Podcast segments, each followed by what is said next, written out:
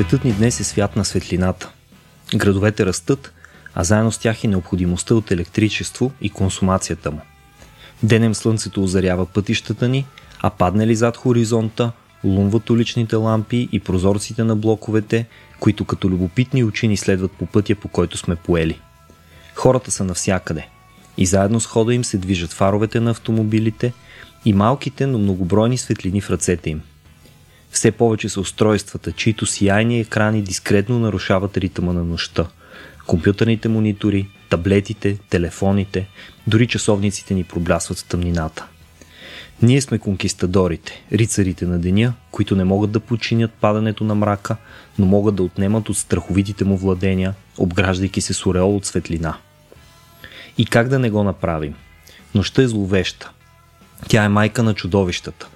Вампирите се пробуждат нощем, луната е съпътствана от вълчи вой. Под плаща на вечерта бродят караконджолите и пакостят на хората. Нощем сънуваме кошмари. Мръкне ли се, зрението ни отслабва, сетивата ни си играят с нас, съзнанието ни се сковава. Зад всеки ъгъл дебне неизвестното. Онова, чието лице не можем да видим или да познаем. Злото. То може да дойде от всякъде и да ни стори всичко. Всичко. Тъмнината ни ограбва от силите ни. Разумът, най-скъпият ни дар и най-силното ни оръжие, се оказва неспособен да ни защити. Стиснати в непрогледната шепа на тамата, ние сме едно нищо. Когато бях дете, се страхувах от тъмното. Не можех да заспя, ако не свети лампа в стаята. Поне малката нощна лампа, която да ми дава спокойствието, че съм сам, че онова въгъла не е за дух, а е, че дори нещо да се случи, то поне ще мога да го видя. Странно е това успокоение, да можеш да видиш нападателя си. Някак отнема от зловещината, отправя предизвикателство. Помня и почивните дни, когато ходех на село с родителите си.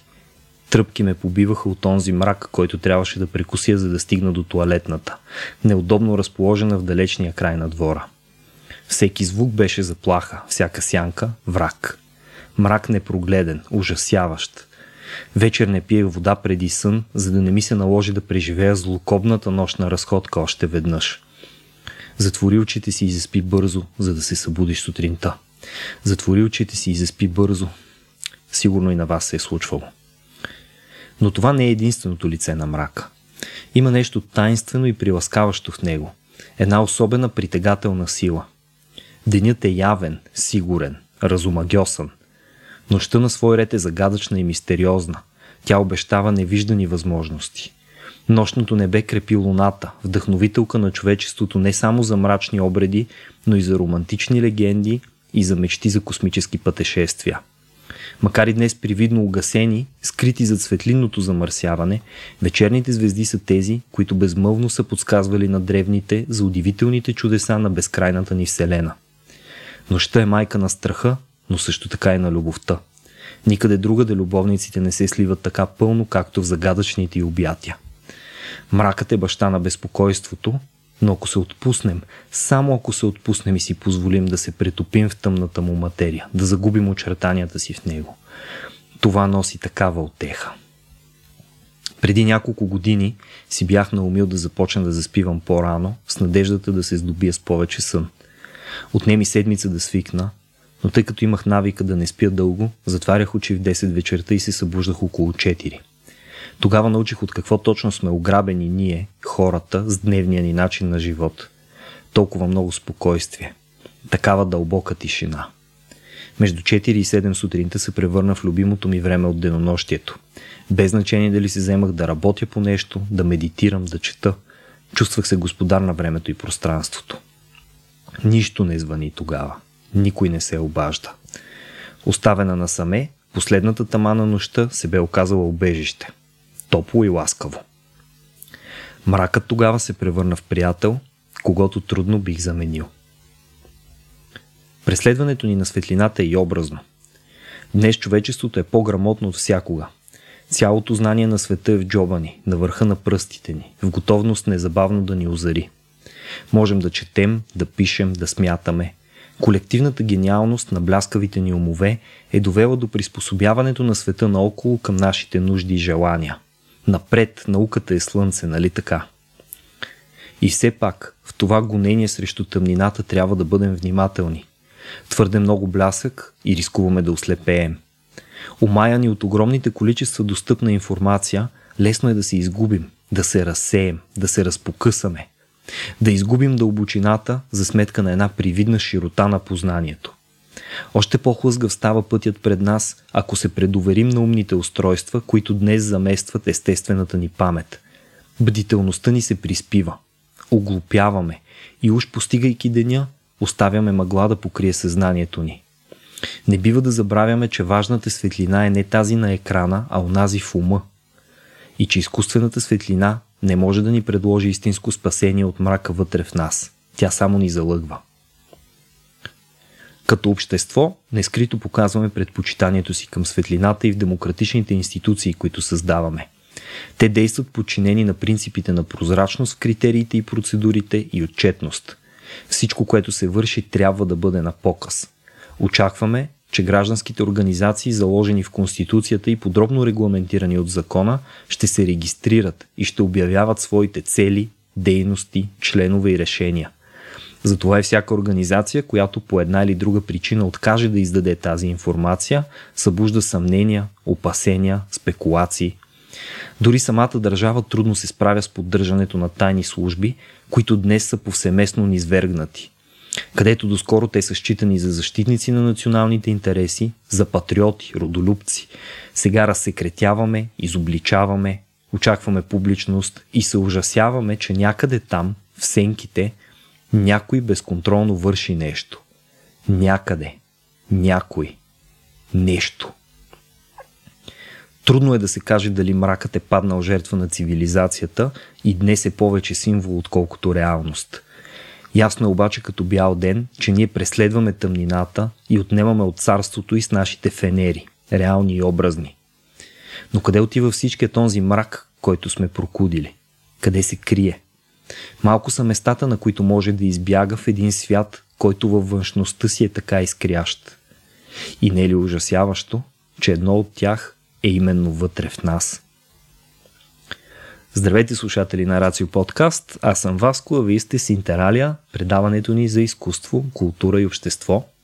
Месец февруари сме посветили на темата за мрака, което надявам се е станало очевидно след това, което чухте току-що – в духа на дискурса за мрачното разговаряме с Ники. Не го познавате добре, ако сте слушали предходните ни епизоди. В следващия сегмент посветен на тайните общества, тяхната структура, смисъл и същност. В последните 30 минути на епизода пък се помещава литературната ни рубрика и литерацио, в която Снежи е подбрала да обсъдим малко по-подробно писателката с противоречива репутация Айн Ранд, чиято философия едни величаят, а други намират за, може би, най-ужасяващото мисловно течение, което е сполитало човечеството. Ако харесвате това, което правим, насърчавам ви да влезете на racio.bg support и да се запознаете с различните начини, по които можете да подкрепите начинанието ни, да ви развличаме и замисляме с любопитни теми от света на науката и културата. Благодаря ви! И сега е време да преминем към разговора за тайните общества. Здравейте и във втория сегмент на днешния епизод от Интералия, който за разлика от първия ще протече под формата на разговор. И понеже си говорим за мрак и тайни и разни чудати чудеси, ако мога така да се изразя, а, разбира се, тук с мен е Ники, един от големите любители на странностите. Здрасти, Ники. Здрасти, Васко. С теб си говорихме преди колко няколко седмици, че трябва след като записахме епизода за клубовете да се хванем да запишем и един епизод за тайни клубове, тайни общества, изобщо на същата тематика, само че като част от а, месеца на мрака. И ето ни сега.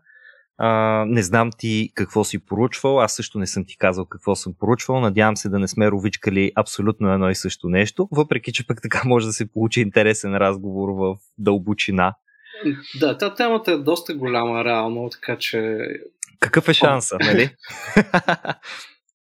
А, та, аз бих казал, че ако трябва а, да представим тайните общества по някакъв начин, нещо, което те при всички случаи по принцип може би не искат да се случва, а, бих казал, че имат абсолютно същите характеристики, като тия, които в предишния епизод на подкаста изговорихме. Сега и за да не... е, слушателите, които са членове на тайни общества, сигурно така, треперете. Обадете да се накрая, ние бихме били, може би, с удоволствие също участници в някое тайно общество. Така, че, зависи да. какво е. Да. Да, да, зависи. Ако е тайно кулинарно общество, абсолютно сме навити на секундата. а, а, там, няма, няма смисъл според мен да повтаряме какви са характеристиките на, на клубовете, защото те се отнасят към тайните общества по същия начин, като към всички останали общества. Ами направо препращам по-любопитните да чуят предишния епизод на Интералия от месец януари. А пък на теб ти предлагам да се гмурнем направо надълбоко в темата и да си поговорим за това, защо в крайна сметка избрахме точно пък за тайни общества да си говорим. Ти, на те, примерно, как ти станаха интересни тайните общества като тема? Спомняш ли си кога, покрай какво? Ами, може би, ако трябва да се върна най-назад в живота ми, да се опитам да свържа някакъв интерес към тайни общества и подобни теми в мен, вероятно се дължи на холивудски филми, тип Индиана Джонс, където това се е доста ключово. Сега признавам се, че не съм чел и гледал, да кажем, шифра на Леонардо. Mm-hmm. А, също май съм гледал първия филм, но не си го спомням много добре. А, и някои от по-новите популярни творби подобни до някаква степен, но Индиана Джонс определено беше особено третия филм, който даже малко повече сякаш... Не, те, те всичките го засягат, но третия най-много ми допадна. Mm-hmm. А, и но след това вече може би със сигурност остава някакъв интересен една интересна нотка някъде в а, съзнанието на човек, когато попадна на нещо ново подобно, почва да се прави асоциация, да се прави асоциация, аха, това е като а, еди кое си, примерно попадаш на а, някакъв друг филм, като поредица с Николас Кейдж, как се казваше, National Treasure, ако не се лъжи, ага. правиш асоциация с Индиана Джонс, те обаче всичките са свързани всъщност с някакви реални легенди, вдъхновени са от някакви, т.е. реална легенда може би е малко оксиморон, но от някакви легенди, свързани с някакви тайни или не толкова тайни общества, които са съществували или още съществуват, може би дори. А, и бих казал, че в по-зрелия ми живот развих някакъв интерес към подобни теми, покрай просто интерес към някакви странни, по-интересни неща, с, може би с идеята и да се опитам да разбера защо хората вярват в някакви по-различни идеи от, по, от така да се каже, общо установените. И тук вече може да се а, насочим и към по-далечни от нас в Европа идеи, общества и традиции в Азия, може би дори Африка и Южна Америка, но не съм особено добре запознат. Просто има много база, в която човек да се гмурне и да научи някакви интересни неща, които са доста различни, може би всичко, което го заобикаля. Така че, може би това е нещо интересно. Просто това е много различно от всичко в ежедневието ни и дори а, в, може би в историята, която най-често а, обсъждаме. Mm-hmm. А, значи, както и подозирах, а, бидейки връзници с теб, а, горе-долу по един и същи начин сме скокнали в темата. Индиана Джонс си беше голяма работа, когато бяхме деца. Последния кръстоносен поход не само заради Шон Конъри, нали е чудесен филм. А, често казано, аз пък първи спомен за някакъв такъв таен, ексклюзивен клуб. Може би това е едното нещо на тайните общества, което винаги ми е било много интересно. А, ексклюзивността, която обаче предполага и определена потайност. Ние миналия път си говорихме за тази изключителност на членството в един клуб.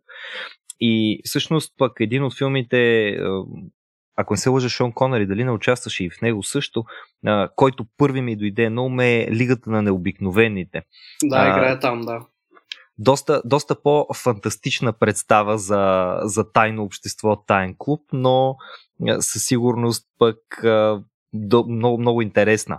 А, ако не се лъжа, там идеята беше, че литературни герои, може би някои литературни, някои не съвсем литературни герои, но а, такива, които имат легендарен митологичен статус, си правят една тайна организация, с която а, не, даже не съм сигурен каква цел преследваха. Спасяваха света най-вероятно. Мисля, че бяха добри, ама сякаш имаше и някакви елементи на антигероите от там, но нямам много добър спомен. Но повече ми хареса филма на мен. Да, той, той, той дали не беше правен по графична новела или по комикс, ето това е нещо, което си, което си заслужава да се поручи. Но знаеш, истината е, че когато си говорим за тайни общества, колкото и да е странно, а, първото нещо, което ми хрумва на ум, освен очевидните масони и иллюминати, които са навсякъде вече от десетки години в публичното пространство, а, едно от първите неща, за които се сещам е от детската площадка. Имаше едни странни ситуации, в които някой се е скарал с някого и а, когато още се оговаряхме къде ще излизаме, какво ще правим и така нататък, имаше едни такива странни детски оговорки тип Хайде сега днеска да се съберем да играем с Лего Еди къде си, обаче не казвай на е тия двамата, защото в момента нали, не искам да, да се гледам с тях и така нататък. И се сформираха едни такива малки тайни общества, заговорнически почти, в които нали, вие сте си приятели с всички останали, обаче в, в голямата ви група от приятели имате една по-малка група, която се събирате за някоя не толкова окултна, колкото се предполага за тайно общество, но със сигурност дейност, която искате да запазите тайна. Е, то може би е умален модел на точно на другите общества при по-големите деца вече. А, и които пак са, нали, айде да съберем някакви хора, които сме готини, обаче не искаме всички да знаят, всички да са като нас, за да сме по-готини, може би. Така е това да до някъде в кръга шегата все пак до някъде в кръга на шегата, до някъде и наистина. И това също сбуди въпроса, а, това, което ние сме правили, тия, тия форми на заговори, обикновени общества ли са или тайни общества? Тоест, какво прави едно общество тайно общество? Аз докато се ровичках за отговор на този въпрос, установих, че а, няма приета единна дефиниция на това какво представляват тайните общества. Много е трудно да се каже че едно общество трябва да отговаря на еди си условия изчерпателно, нали, за да бъде тайно общество. Сега очевидно, щом присъства думата тайно и, и думата общество в това словосъчетание, от една страна говорим за а, събрание от хора, това е частта с обществото, и от друга страна трябва да е нещо, което се развива не явно, не пред погледа на останалите, не пред погледа на широката общественост. И тук пък идва интересния въпрос. Трябва ли членовете на едно тайно общество да бъдат тайни, трябва ли дейностите на едно тайно общество да бъдат тайни или трябва задължително и двете да бъдат тайни, за да говорим за тайно общество. И се опитвам да си представя, примерно, една организация, на която се знае кои са членовете, или приблизително се знае кои са те, но не се знае с какво се занимава. На теб звучи ли ти това като тайно общество? Ами, със сигурност е един от елементите, но в някакъв по-широк смисъл това може да се, може би може да се отнесе към много дори съвремени компании, които просто искат да запазят. Примерно, mm-hmm. ето хващаме Apple. Сега а, Apple се известно с това, че се опитват винаги да не изтича информация от тях за, примерно, нови техни продукти а, и презентации и така нататък. И са доста крайни в запазването на тази информация. Та, от една гледна точка, може би това, те отговарят на тази дефиниция, че правят нещо, което не се знае мас, тайно от масовата аудитория, но се знае кои са малко или много участниците. Но това може би може да се отнесе за много други компании, не е толкова странно сякаш. Така че, вероятно, нещо повече трябва, според мен. Аз сетих, mm-hmm. между другото, и за това, че не всички, но някои такива общества имат и а, тайни, и не, може би не толкова тайни винаги, а, ритуали за инициация в тях. Да. Но, но и това не е, може би, дори винаги налично. Но също е нещо, което е интересно. Нали, обратния казус на това, което ти предложих по същия начин. К- какво и тайно ли би било едно общество, което е ясно какъв предмет на дейност има, ясно е точно с какво се занимава, но не е ясно кои са членовете му. си са правили го това пък тайно общество него. То Но може... пък ако ги завъртим двата елемента. Еми, това, това го прави по-тайно, може би, защото всъщност кой определя дали е ясно с какво се занимава това общество? Ето както при масоните, те правят ли сгради или още повече неща правят реално? А, и това може да се каже за всеки Нали, това, това пак беше кръга на шегата казано. А, mm. Може да се отнесе за всеки такъв случай, просто може би няма как напълно да сме сигурни какво точно. Те правят оттам идва този любопитен елемент. Някой, дори някои се казва, че не са тайни, вероятно, обаче някой ги нарочва, че за тайно общество. Също така, не, не, не, вие сте тайни. Скришни... 100%. Да, да, то, трябва да има, може би, сега не знам, аз мислики си по този въпрос, крайна сметка, винаги стигам до едно и също, аз горе-долу и по който въпрос нямам отговор, винаги се обръщам към а, конкретно тази философия. И тя е философията на намерението. На мен се струва, че изключително важно е да има намерение от страна на организацията да бъде тайна организация, за да се счита тя за такава. Защото гледай сега, ще дам пример за ясен предмет на дейност, но не ясни участници. Нали, това звучи малко по-екзотично, ама всъщност не е чак толкова странно. А, в миналия разговор, а, предишния епизод, а, ви споменах на теб и на Любо, че в университета сме си направили един клуб. И този клуб той не е тайна организация. А, клуба е известен, тоест, името му се знае, репутацията му е пределно ясна на всички студенти. Има фейсбук страница, има вебсайт, има си устав, всичко е описано по отношение на това какви цели преследва. Всички студенти знаят какъв е предмета му на дейност, организирането на семинари, лекции, дискусии, въркшопи и така нататък и така нататък. Обаче, никъде няма списък с членовете. И ако примерно отидеш на, на някое представяне на клуба, на някоя лекция, разбира се, има някой, който е водещ а, от клуба, който модерира и който ще се представи като Васил от клуба на юриста, така и така, бла бла бла.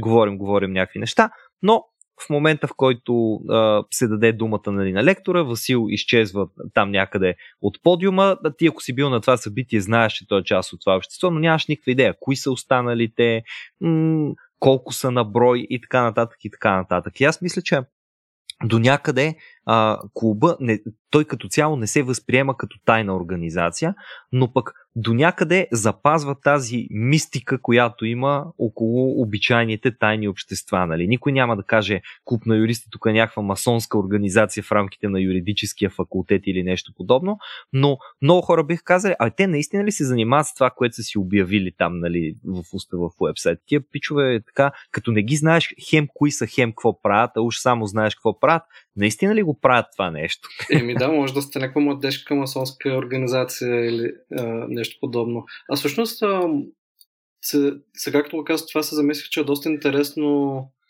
дали, вероятно има някаква вариация, но дали има организации, които, в които никой не знае кои са всичките участници. Знаеш само, примерно, няколко души, които са по-близки до теб по някакъв начин, но няма ни, нито един, който да знае кои са всички. Представям се, че по-често все има някой на върха, но е много трудно, вероятно, да има някаква организация, при която не се знае всичко. Но също време нещо ме гожда, че някъде съм попадал на подобен пример, дали реален или измислен от някой автор, обаче сега нещо ми бяга това звучи като нещо достойно за Тери Прачет. Тайна организация, която е толкова тайна, че е тайна от самата себе си. Да, нещо такова. Нещо такова. нали, постигнали са да. върховната форма на, на потайност, в която самите те не знаят, че са такава тайна организация. Е, да, все пак човек като се погледне в огледалото и си каже аз кой съм всъщност, е, то е малко в по-такъв е, социален план, кои сме ние, поправим. Да, Mm-hmm. Факт е, че, факт е обаче, че а, тайните общества са много интересна тема и в това, което а, може би като слушаш целият епизод, ще чуеш а, началния сегмент, а, в който разказвам малко повече за, за идеята ми, изобщо за, за мрака и за тайнството. А, всъщност, а, ние живеем в един свят, в който всичко е много явно. Ние живеем в един свят, в който се стремим към това а, да има яснота, да има разбиране, да има добре формулирани параметри. Тоест, ние колкото повече растем като цивилизация, толкова повече се стремим към една максимална прозрачност. И това го виждаме както в обществото ни, в начина ни на мислене, това, че се окоръжава да споделяме, това, че постоянно търсим начин, по който да изявим мнението си, това, че интернет ни позволява в редица форуми ние да кажем наистина какво мислим, защитени от а, един никнейм, или дори нали, с маскиран IP адрес и така нататък, можем да бъдем съвършено анонимни в оная среда.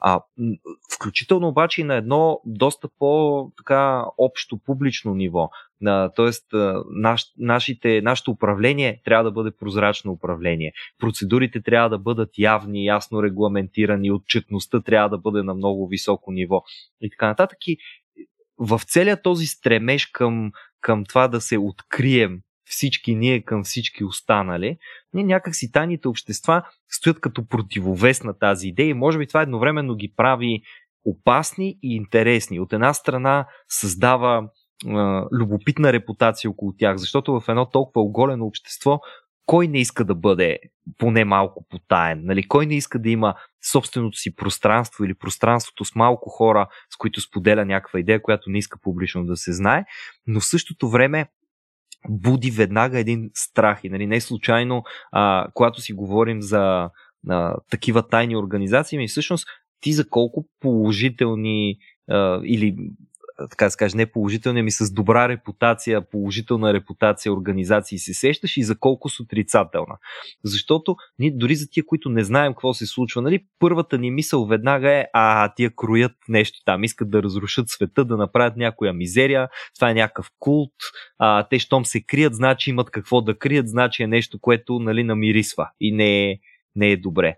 А пък аз, опитвайки се да се сетя за такива тайни организации, които имат положително. Разбира се, може би пропускам нещо, но на, пръв, на първа мисъл, поне опитвайки си да се сети за такива, сещам само за измислени, тип супергеройските общества, нали, ордена на Феникса от Хари Потър, Лигата на необикновените и прочее, но не мога да сетя дори за една истинска, реална такава организация. Най- най-положителните, за които се сещам, са в най-добрия случай в а, сивата зона на, на доброто, между доброто и злото. Нали. Е, то по принцип тя е много голяма тази сива зона, ама Много имаме сигурно. примерно Имаме, е, да, имаме, имаме разни бели хакери, нали, така, така ги бяхме е, кръстили, бяха станали популярни, разни анонимните и така нататък, които са организации, които казват, ето ние сме тайни, но имаме добра цел и хоп, хоп, хоп, провичкаме нещо, ма как пък се определя като толкова благородна и като толкова добра тая цел, нали? Не, не, ми, е,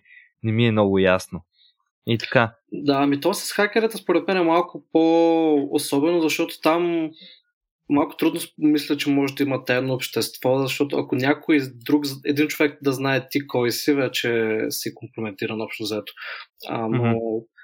Но, в, но аз не се срещам за много примери, в които да някой да е казал, е, това колко готино тайно общество, което съществува сега, вижте колко са яки, айде да ставим част от тях или нещо такова. Но си го обяснявам по-скоро с това, че, както казах, ти много неща са вече прозрачни, но, но много често сякаш се опитваме да си обясняваме отрицателни събития с някакви тайни скришни неща, може би точно защото се казваме, тук нещо не знаем какво точно е станало, затова има някакъв шанс да се го направили някакви хора, които искат да се скрият от нас.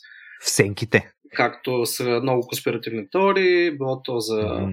а, църквата или които продължават да съществуват. Те са и в основата на много общества тайни, не толкова в историята, но все още продължават да са. Или поне в а, малвата а, или политици, или шефове на компании, или всички заедно в едно. А, mm-hmm. Обаче е интересно, че и, и в, в този смисъл наистина сякаш съвременната дефиниция по-скоро а, асоциира с нещо отрицателно идеята. Но в същото време в историята сякаш те винаги са се представили като добри подобни общества. Било то масони, иллюминати, ордени на или цели като хоспиталиери, тамплиери и така нататък. Те винаги са представили като добри, винаги са проистичали от а, църквата с, от някакви монаси, да кажем, с някакви добри, поне така твърдят, а, намерения, да помага, mm-hmm. да кажем, на околниците към а, а, свещените земи или на бедните и така нататък. Така че много интересно, може би точно с навлизането на интернет или не още интернет, даже по-рано, по- повече средства за масова информация, по-модерни, се случва някакъв а, обрат в, в това, когато вече почват, почваме да си... Дали почваме да си измисляме или почваме да а, някакси хващаме исторически такива организации, като Ордена на, тамплиер, на Ордена на тамплиерите. Той има много вариации. Те, mm-hmm. а, реално се смята, че началото на 14 век са закрити, са се пръснали, някои са станали масони, други хоспиталиери, други какво ли не. А, но има много съвременни организации, които твърдят, че са техни наследници. Включително и в България има някаква организация, която а, се казва а, тя не е само българска, но Ордена на рицарите тамплиери на Иерусалим. Но реално mm-hmm. нито една от тези организации не са, или поне се смята, че не са преки наследници на оригиналните тамплиери. А, също така всички тези организации са времени, те не се стремят да се покажат като тайни. И може би това понякога пък изглежда прекалено съмнително. Някой казва, ето, ние сме тук един орден, е първата, първата дубичка, която така, събужда някакви асоциации. Така. А, който има един какъв си устав, трябва да сме добри, трябва да помагаме на хората в беда и прочее. Вероятно даряват на различни организации средства. Но в същото време наистина не се знае чак толкова много информация за, за тези организации, какво вътре в тях става. Виждаме снимки на някакви хора, които се глеждат са нормални хора, които са от тях с различни професии но, но може би самия този момент на а, разкриване, което те правят, те, те се казват, това сме ние, това са нашите членове, така нататък, понякога изглеждат съмнително на хората и се казват, аха, може би пък се опитват да го направят това, за да не издадат някакви други техни, а, да не се съмняват хората да. в някакви други техни действия или инициативи съмнение в съмнението, в съмнението, нали, това сърми с съмнение. Просто да, е да, да. много много е любопитно. И между другото има защо. А, в момента, в който кажеш думата тайна, няма как да не ти стане няма как да не ти стане любопитно. да, да. Ами, искаш да, искаш нали, да разплетеш каква е тая тайна. Аз мисля, че това до голяма степен е и начина по който се привлича евентуално в някои от случаите потенциални членове. Тоест, а, явните клубове имат явна репутация. Тайните клубове обаче имат една доста митологизирана репутация и честно казано, според мен това играе до голяма степен в тяхна полза а, по отношение на а, интереса, който будят. Защото а, едно явно общество или клуб, или дам както и да го наречем, ако нещо сгафи или ако направи нещо много хубаво, така да се каже, ще има едно похвално слово, нали? Някъде оттам ще мине, ако, ако е направи нещо хубаво, да ако сгафи ще има едно мъмрене, но всичко се случва пред очите на хората и някакси се приема, че те го е, възприемат непосредствено. Обаче, едно тайно общество, което никога не е много сигурно има ли участие тук или няма участие, какво точно корои и така нататък, буди любопитството, журналистическото любопитство на човечеството. Тоест, аджеба сега да седнем и да разберем тия защо са толкова тайни? Аз докато търсах информация за тайни общества, ми трябва да ти кажа, че попаднах на брутални статии на разни разследващи журналисти. Нали? Това нещо не е ново. А, една от най-хубавите статии, които намерих е от 2000-та година. 2000-та година е едно сериозно разплитане на мистерията около една организация, за която ще ти разкажа малко по-късно. Обаче, мислейки си, нали, опитвайки си да намеря една такава обща нишка, която ги пронизва всичките, това, което на мен ми се струва най- а, приласкаващо в тия тайни организации е а, една примитивност, която а, на съвсем първично инстинктивно ниво ни влече в тая посока. Тайните общества не са нещо ново. Тайни общества е имало в древността още. Практически откакто има цивилизация, има тайни общества, които както тогава, така и сега будят едни и същи въпроси. Най-вече защо са тайни, нали? какво правят точно тези хора, какво, на какво са способни. И това всичко се върти около а, разполагането с тайно знание, което е някаква форма на тайн капитал. Нали, ако, ако можем да опишем дори цивилизацията като едно, е, един постоянен опит ние да освояваме все повече и повече от света и символния и несимволния му капитал да по някакъв начин да, да го разпознаваме и да можем да го употребяваме, то изведнъж се оказва, че тайните общества държат ключа към нещо, което никой друг не може да има.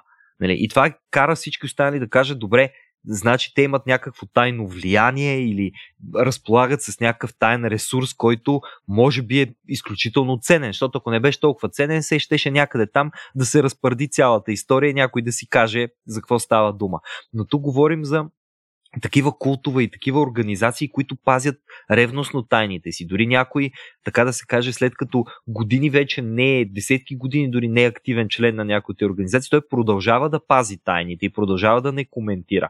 Което означава, че може би това тайно влияние, с което разполага тайното общество, или наистина е толкова ценно, че той не иска да се раздели този човек с него, или напротив, дори да иска, организацията просто притежава и някаква форма на скрито тайно насилие, с което може да му въздейства, което е достатъчно плашещо, за да го разобеди той mm-hmm, да направи това да. нещо.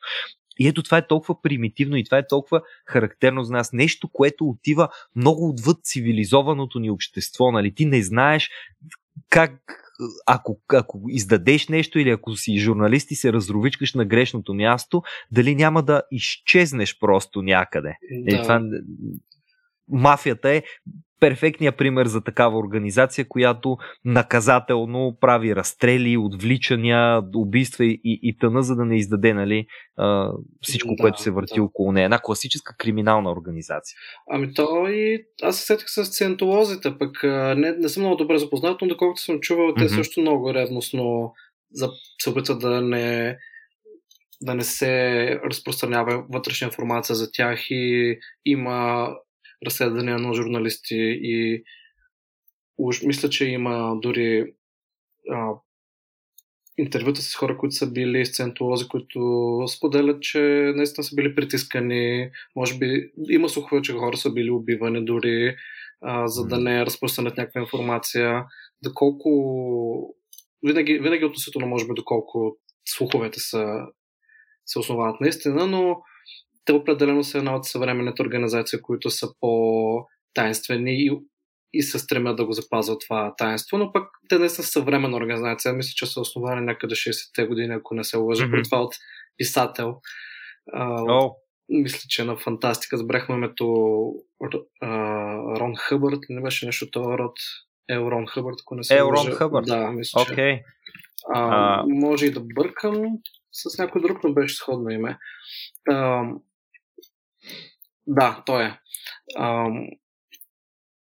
но това, което каза по-рано за тайното знание, те мисля, че самите масони дори твърдят, че продължават някаква нишка, на, т.е. някаква традиция от древността на предаване на някакво знание, което мисля, че в началото е било свързано с строене на църкви и катедрали, mm-hmm. но в някакъв момент се развива. Покрай... Тоест, чисто, чисто за наячийско е било първоначално тайното им знание. Ами, Реално. Беглото ми познание по темата, което съм чел да. а, в някакви не много специализирани източници, мисля, че това, mm-hmm. това си спомням. Те просто защото, а, мисля, че поради това, че те са строяли църкви, самите строители, да, може да не ги наречем още масони, когато се е зараждал а, този орден, не съм сигурен дали се водят орден, може би са орден, mm-hmm а, те са имали повече свобода. Не са били толкова ограничавани, защото са били работата им е свързана с, с църква до някаква степен. Та, то това може би е интересно и при тях, че те са се отличавали с свободата си на движение на работа до по-голяма степен. Също време са били уважавани, защото много хора се искали да строят църкви тогава.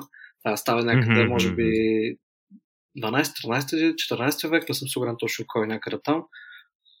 Та... Зряло средновековие. Да, някъде средновековието или след малко след края, може би кръсното средновековие.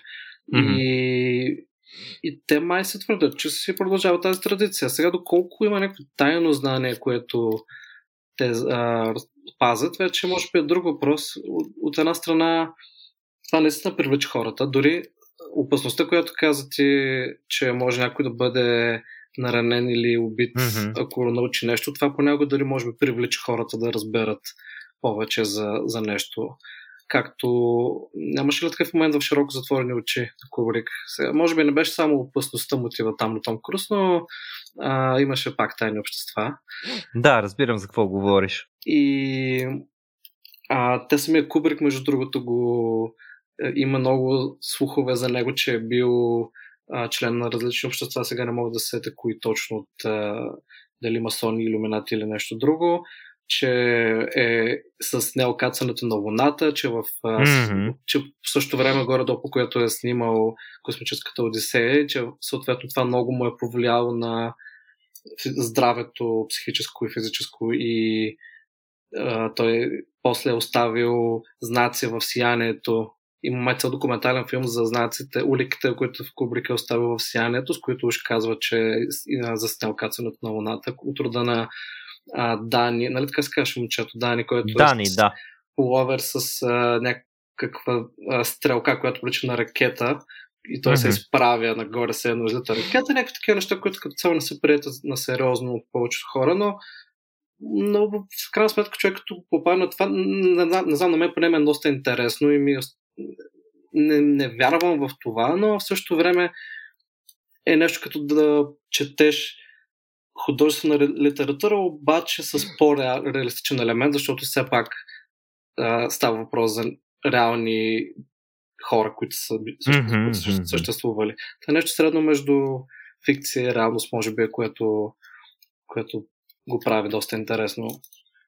Ами то готиното е, че като цяло тук ето историците могат а, да ни оставят после коментари, да ни нахейтят и да кажете унищожавате науката ни, какво говорите, но до голяма степен дори историята, с която разполагаме, е един основаващ се на известната ни а, на известната ни фактология и до някъде е разкрасен с а, допълнителни детайли. Разказ, смисъл, цял, цялата ни история лежи върху, а, имайки предвид колко много от източниците, ние не можем да сме сигурни колко са достоверни, нали, ако не откриваме една и съща информация на 3-4 повече места, а, доколко това не е една легендарност, една измишлетина, която просто е оцеляла до нас и се е наложила като а, нали, като това, което уж е било. Скоро ме попита един от учениците ми, говорейки си за Аристотел, а, Платон, Сократ, Питагор и първите философи като цяло, тия нали, първите големи имена в философията при нас. И те казаха, ние как сме сигурни, че това, което го е написал Аристотел, го е написал Аристотел, наистина. И какво да му кажеш на този човек? Ми, такива са доказателствата, които имаме към момента. Нали? Нямаме причина да смятаме, че това не са тия текстове. Но реално, а, възможно ли е някога си там в древността преди 26 века Аристотел да е разправил едни работи, някой да е записал други работи и по някакъв начин другите работи, нали, разкрасени, то пак може да е било ядрото на идеята на Аристотел, но поразкрасено с малко допълнителна информация. Всъщност и през вековете някъде там това да е стигнало до нас, ми възможно е, всичко е възможно. В смисъл, Абсолютно. когато се връщаме толкова назад във времето, всичко е възможно. Да, ето, дори за тамплиерите, например, доста информация за тях идва от а, записки от техни разпити, когато са били вече след са били забранени от папата а, и са почнали гонения срещу тях във Франция, защото mm-hmm. краля на Франция, Филип Пет или нещо от този род, това е началото на 14 век, имал явно доста дългове към тях и след като е видял, че са малко по-слаби вече, е, след като губят доста земи в Азия, т.е. в свещените земи, а, и много техни средства стават малко по-слаби вече, той решава просто mm-hmm. да се справи с тях малко по-директно, вместо да им връща дълговете и тогава има доста а, има записки от разпити техни и тук е въпрос сега тези първо, че при разпит много често хората си признават уж неща, които са направили, дори реално да не са ги правили. Камо ли за нещо, така. което става преди 8 века. Тоест, историците със сигурност имат право да не приемат абсолютно всички тези а, признания от тези разпити на Тамплиер от началото на 14 век при инквизицията срещу mm. тях за, за верен. В същото време пък някой казват, ами, щом толкова често се споменават някакви неща в тези признания, може би пък нещо някъде има. Така че трябва нали, някъде да се тегли, може би, една черта, в която не да изключи всичко, защото сега пък ако тръгнеш да изключиш всичко, освен това, за което си абсолютно сигурен, няма да останат вероятно много неща. Винаги, нали, добре, още по-интересно да се опита човек да изкопчи още малко информация, но да се кажеш, ами може би пък, ето, примерно някои от тях казват, че са виждали някакви фигури в някакви сгради на тамплиерите, подобни на описанията на фигурата на Бафомет. Ага. А, може, може пък да са имали някакъв култ към някаква фигура вече, дали е било свързано с нещо задължително сатанинско или лошо. Ами най-вероятно не. Тези идеи май се появяват и се свързват с тях вече малко по-късно. А, една от идеите, например, една, една от хипотезите, мисля, че, че а, са също така, между другото, някои от тези признания са, че са плюли върху кръста, mm-hmm. а, когато са били инициирани и така нататък. Някои историци май смятат, че а, подобни ритуали в кавички може да са имали, за да просто да са да се обучат да, ако бъдат хванати, да кажем, в а, били някъде около Иерусалим, да бъдат заловени и бъдат измъчвани, да, да, да се поставят в подобна ситуация, в която биват унижени или религията им бива унижена. Нещо, т.е. вярата им бива унижена. Mm-hmm. А, потенциално. Някои историци мислят, че такива неща вярат. Вероятно няма да разберем отговора, но не е задължително вероятно свързано с нещо супер а, адско или крайно негативно. Нали, кой знае, но, но най-вероятно, най-вероятно е така. Да, а тук историците наистина, не, ние, ние сме и двамата май любители, да, доста да. големи почитатели на историята, включително уважаваме всички учени и историци, но е факт, че много от данните, които стигат до нас, включително исторически данни, се преосмислят постоянно. Сега няма да начевам изобщо въпроса на това колко е яко да вярваме в неща, които изобщо не сме сигурни дали са такива но просто да изберем да вярваме в тях. На мен любимия ми такъв пример, само го споменавам и продължавам нататък, е за осоляването на Картаген. Нали, когато пуническите войни римляните ги печелят и а, опожаряват, унищожават целия Картаген и това, което аз съм чел като дете е как осоляват цялата почва там, за да не поникне никога живот на това място. То много ги е било едновременно шубей са решили да изпратят такова послание, ама нали, като събереш малко исторически данни, осъзнаваш, че султа, която дори чисто битово да се погледне на този въпрос, султа, която е била необходима това нещо да се направи, при положение, че султа е била толкова ценен ресурс точно по това време, никога не би била вложена в нещо подобно. И все пак историята звучи, легендата звучи толкова да, да, наистина яко, че как, па да не, как пък да не ти се иска да има някаква част, която е истина от нея? Нали скажеш, все тая смисъл, все тая, че не е истина, много ме кефи като легенда. Да, да, а, абсолютно. Това, което не е легенда, е а, едно интересно тайно общество, което от а, всичката информация, по която ровичках, най-накрая стигнах до него и ми е интересно да видя дали ти си чувал за него и какво си чувал за него, пък аз ще ти разкажа какво успях да открия. Обществото се казва Skull and Bones и е едно от няколкото тайни общества в Йейл. А, не знам дали ти е попадало някога. Честно да си призная, на мен така много не. бегло съм го чувал. И това е. Нищо нямах никаква идея за него. Но ровичкайки за тайни общества, а, нали, в общите статии, които рових, изключително често покрай масони, иллюминати и проче, с които сме свикнали а, ордени, изведнъж се оказа, че това Skull Bone се появява супер, супер, супер често. И си казах, добре, дай да се поразровичкам да видя за какво става дума. Освен всичко друго, това е тайно университетско общество, така че по един или друг начин почти мога да, си, да го съпреживея. Не съм далеч от университета и с този клуб, който го споменавам наляво и надясно последния път, този път, нали, ти е ясно, че а, усещаме една лека духовна връзка към, към темата. Има нещо, има, но не сме култ, честна дума. Клуб на юриста е фантастична, спокойна организация, която има изцяло образователна академична цел. Трябва да видим юриста, ако се размерят буквите или се разместят по някакъв шифър, дали няма да се получи друга дума интересна. Оставям на слушателите. А... Оставям това. да, да. да а, да, се, да, се борят, да се борят те с тази загадка. Аз не съм тук за да давам отговори, а, само за да задавам въпроси. Какво, какво представлява този Skull Bones? Значи оказа се, че в Yale има а, известен брой, мисля, че бяха 7 тайни общества. Аз не съм се заровил в останалите. Има едно, което се казва Вълчата глава, има едно, което се казва Scroll and Key, не там свитъка и ключа, което ето това звучи мистериозно, нали? като хора, mm-hmm. които пазят тайни и свитъците и ключовете са свързани с определени тайни. Нали, тайно знание, нещо, което е писано, свитъка обич, обичайно yeah. сега фигурира и като магически свитък, доста често в културата ни. Ключа пък отключва тайните или заключва врати и така нататък, но доста по-прозаично, дори бих казал брутално изглеждащите черепи, кости, Skull and Bones са, може би, най-любопитното и интересно поне и за мен, също е явно и като цяло тайно общество от Йейлските. Аз си представям нещо рокерско, между другото, като че and нали? Има и някакви хора с мотори и кожени елеци някакви такива неща.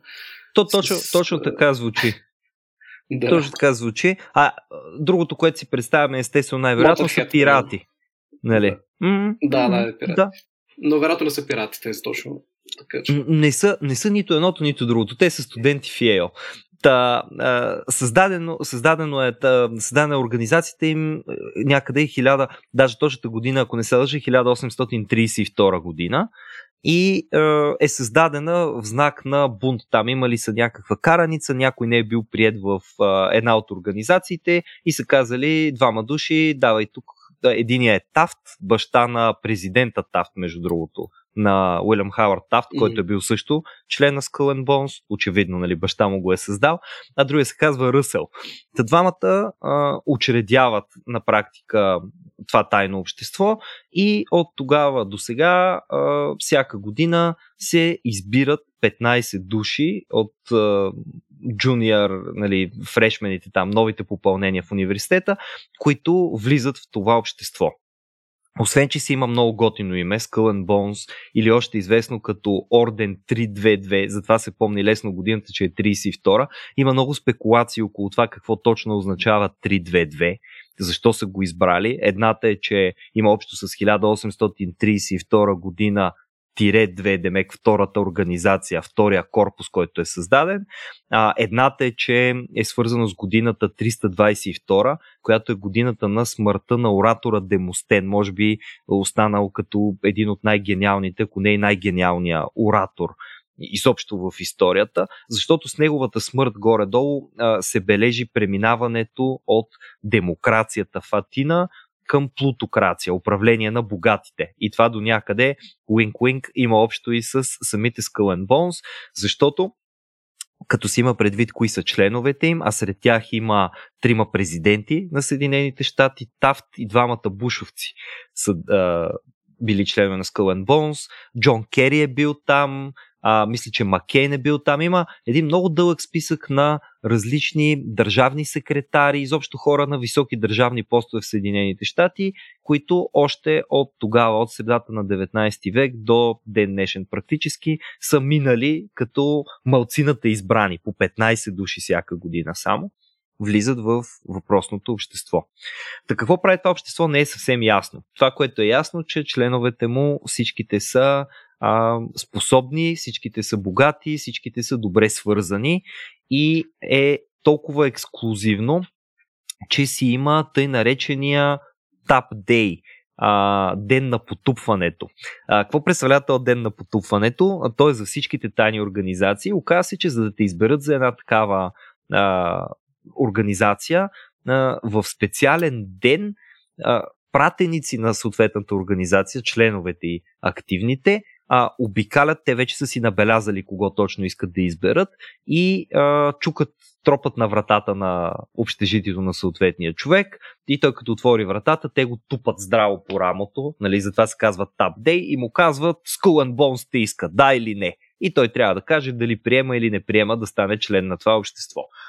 И ако се съгласи, естествено, а, а ти в крайна сметка това е голяма чест, нали, да те избере най-голямото, най-мистериозното тайно общество, а, минават през някакъв ритуал на инициация, а, който ако се зачетеш в статиите, които пише, нали, то нищо не е ясно, нищо не е сигурно, всичко е само вероятно.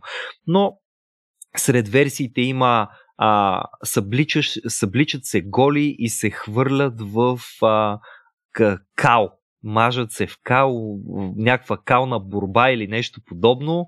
А, Една от версиите е, че настоящите активни членове разиграват на практика един много сериозен ритуал, в който някой е облечен като папата, някои хора са облечени като а, ходещи скелети, някой е облечен като а, не знам си кой там, нали, техен символ много важен и се минава през една сериозна ритуалност, в която новоприятия трябва да умре и след това да бъде прероден. Това го има в доста тайни общества, mm-hmm. нали? Да. Включително с провесване на въжета на врата или нали, обличането в бели одежди, които също символизират тази невинност на прераждането.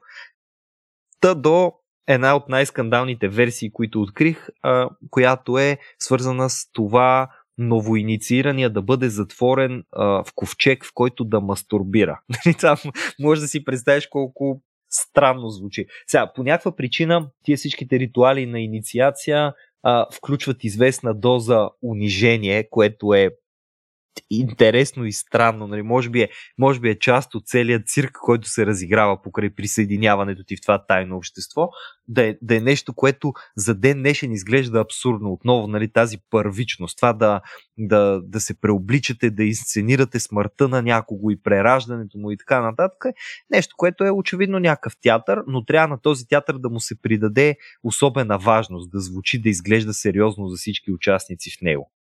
Ами, то, ако, а, ако аз се опитвам да се поставя на място на, ня, на някоя така организация, може би да му е интересно човек да се опита наистина да mm-hmm. експериментира до къде може да докара, до, до какви лимити може да стигне като, точно като някакви такива, да се каже сега да измислим нещо мега, мега странно, не задължително mm-hmm. нещо такова, но да, да видим по, колко, какво най-странно нещо може да замислим, което по някакъв начин да имплементираме в това тайно общество, за да сме баш тайно общество, както хората биха се представяли, защото чета такива нали, различни слухове или в историята има такива всякакви слухове.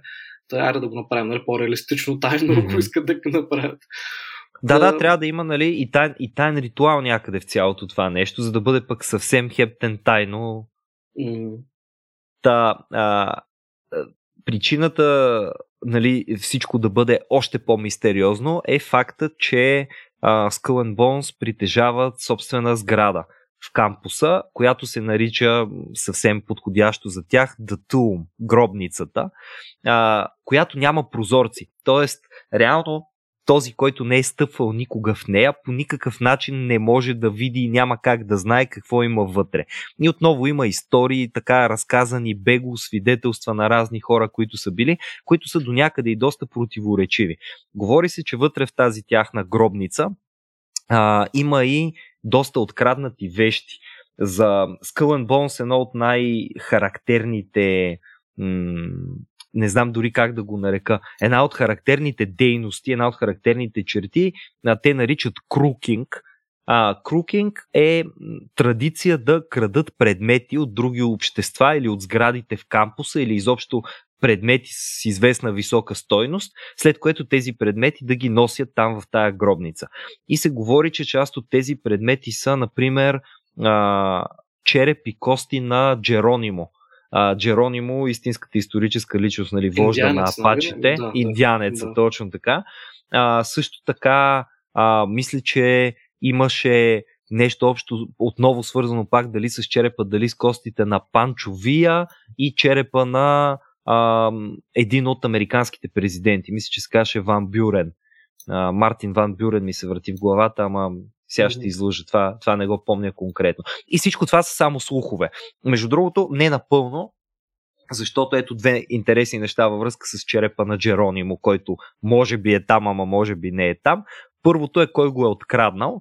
А, говори се, че е откраднат през 1918 година от гроба, където е бил заровен Джеронимо, от Прескот Буш, който е дядо на а, Джордж Уокър Буш. И това, е, това е първото интересно нещо. Второто интересно нещо е, че в някакъв момент а, след средата на 20 век, т.е. преди примерно едни 30 на 40-50 години, нещо такова, а, и, някаква известна индианска организация, която брани правата на Native Americans, нали, на индианците в Северна Америка, а, завежда дело за това, че а, в Скален държат черепа на Джеронимо и в крайна сметка един череп е изваден от там, който обаче не отговаря на описанието. И в крайна сметка случая, нали, съда го разпуска това нещо и казва, окей, добре, това не е, това не е черепа на Джеронимо и едва ли не така остава една известна загадка дали са извадили лъжлив череп нарочно с идеята да, да да запазят черепа на Джеронимо при тях, или никога не са го имали и цялото това нещо е просто една поредната голяма измислица, която повече ни се иска да е вярна, отколкото в действителност да е такава. А, всички членове на организацията получават прякори, като от това, което успях да открия на едно-две места, има някои прякори, които се повтарят, примерно дългия дявол и късия дявол кръщават най-високия и най-низкия от а, съответните членове. А, има някои прякори, които идват директно от литературата. Хамлет, например, е едно от имената, които се употребяли от митологията. Има Тор, има Один, а, които първоначално първите поколения са си избирали, а по-нататък са почнали да се предават. А пък, а, когато а, не може да бъде избран или наследен определен прякор, а, се случва и спорадично да се появи някой нов. И в една статия, която четох за Джордж Буш, ама младия Буш, Локър Буш, а, се оказа, че много странно, неговия прякор бил темпорери, тъй като за него не могли да, да вземат нещо, което да му подхожда, не могли да вземат нещо, което да да е наследил от по-ранно поколение да се посочи и решили временно да му сложат прякор и затова му сложили временно темпорери, просто като да, просто да. като прякор. Да. И а, това, е, това е любопитно, че никога не го е сменил и просто е просто е останал с, просто е останал с него. А, има а, Магок, като прякор дават на този, който има най-богат сексуален опит. Значи едното нещо, което е потвърдено е, че те си разказват задължително част от членството е да си разкажат а, веднъж автобиографично всичко, което а, не им е дори комфортно за себе си, включително страхове, депресии, странни епизоди и така нататък. И втори път цялата си сексуална история. И този, mm-hmm. който е така с най- най-богат опит, получава въпросната титла Магок, като бащата Буш е имал тази титла. Това Магок беше нещо от Библията, май, нали? То всъщност... Така ми... Да. А, какво викаш? Така ми се върти на мен, че ставаше дума за... А, не мога да се сетя обаче за какво точно беше, но е библейско да, със сигурност. Да, спомен такъв. Но иначе това също с всичките черепи, които са един вид реликви, може би. Също е mm-hmm. някъде препратка към старите такива ордени, точно като темплерите и другите рицарски ордени, които са твърди, че са намерили различни реликви, свързани с Исус или християнството и са ги, да кажем, върнали някъде в Европа и оставили скрили на различни места. Та, не, не е толкова странно да се твърдят такива неща и за, и за това общество, според мен. Особено след като се казват Skull and Bones. А те може... Не, то е, може би с тази идея точно така с кръстене, да. А, или го Абсолютно, абсолютно вероятно е.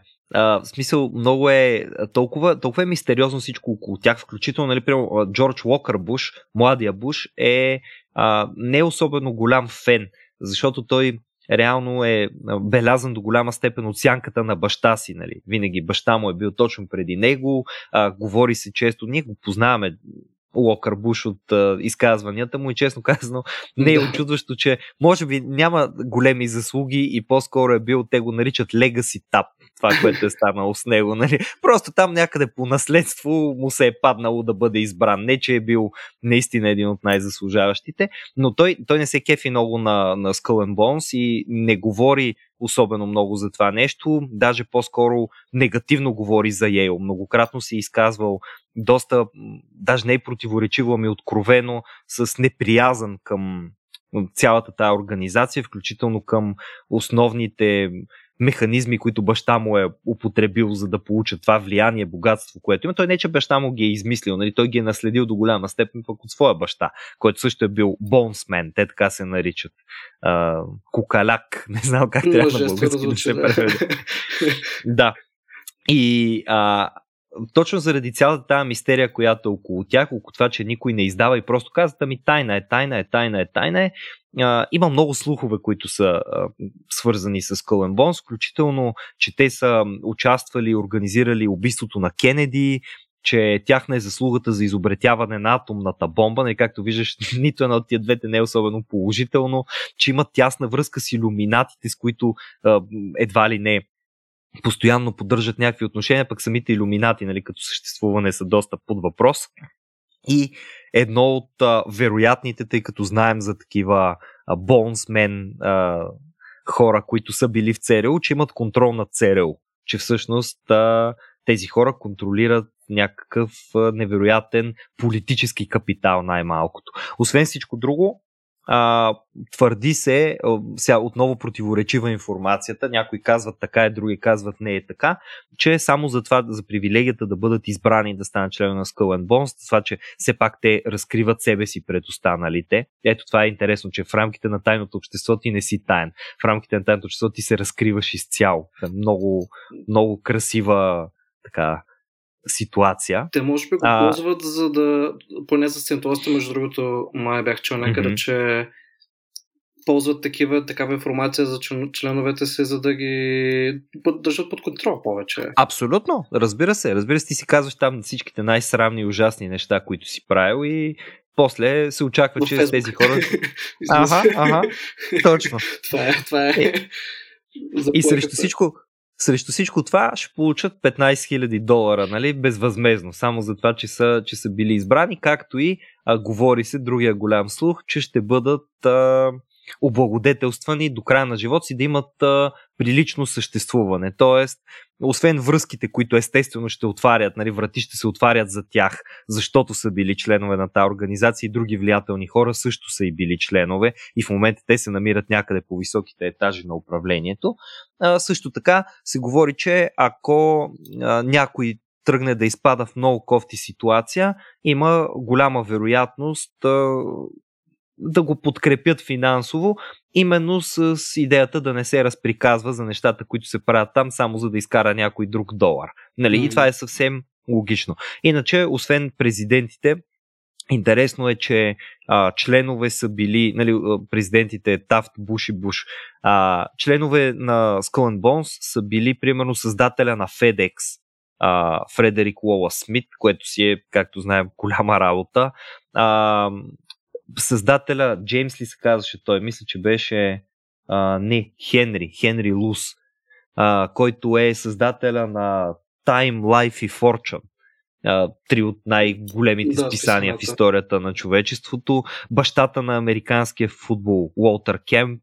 А, астрофизика, който е а, така тук Никола, може би Кереков може да каже повече по въпроса, но чиято идея, доколкото разбрах, е бил телескопа Хъбъл, който и до сега е в експлоатация. Лайман Спицър, аз често казвам съм попадал даже на името му, но с нищо не го свързвам конкретно, явно с Хъбъл. И а, лека изненада, докато ресърчвах кои са по-известните му членове, открих, че също така актьора Пол Джиамати,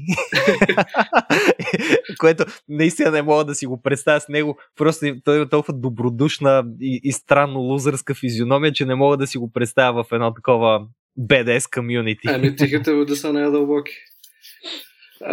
Абсолютно, абсолютно възможно е, защото и а, това е едно от последните неща. Той има много какво да ти разкаже още, но едно от най-забавните неща, които открих е един запис за това как би изглеждал в идеалната година а, подбора нали, на 15 души за Skull and Bones. Това го казва, ако не се лъжа, един от а, членовете на, на това общество. Той казва следното нещо, превеждам тук свободно едно абзацче от английски.